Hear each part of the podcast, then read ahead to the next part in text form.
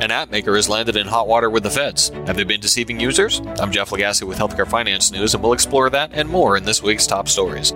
Flo Health, maker of a period and fertility tracking app, recently found itself in hot water with the Federal Trade Commission and has now settled with the FTC over an allegation that it improperly disclosed sensitive user data to third party marketing and analytics services from Facebook, Google, and others.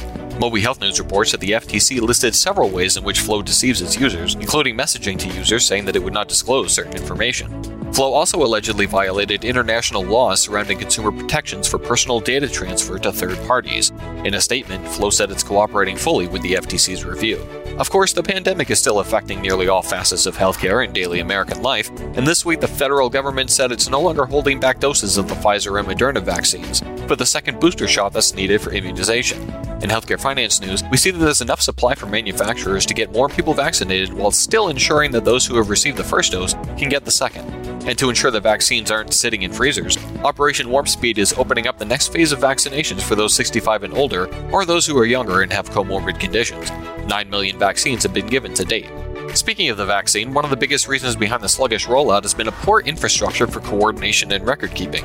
And according to Healthcare IT News, a new coalition of healthcare and tech organizations are looking to change that. Cerner, Epic, Change Healthcare, Mayo Clinic, Microsoft, and others are collaborating on a standard model for organizations administering vaccines, helping to create a reliable digital record. The goal is to leverage open and interoperable standards to ensure vaccinations and securely demonstrate patients' vaccine status to enable a safer return to a new normal. I'm Jeff Lagasse with Healthcare Finance News, and this has been Top Stories.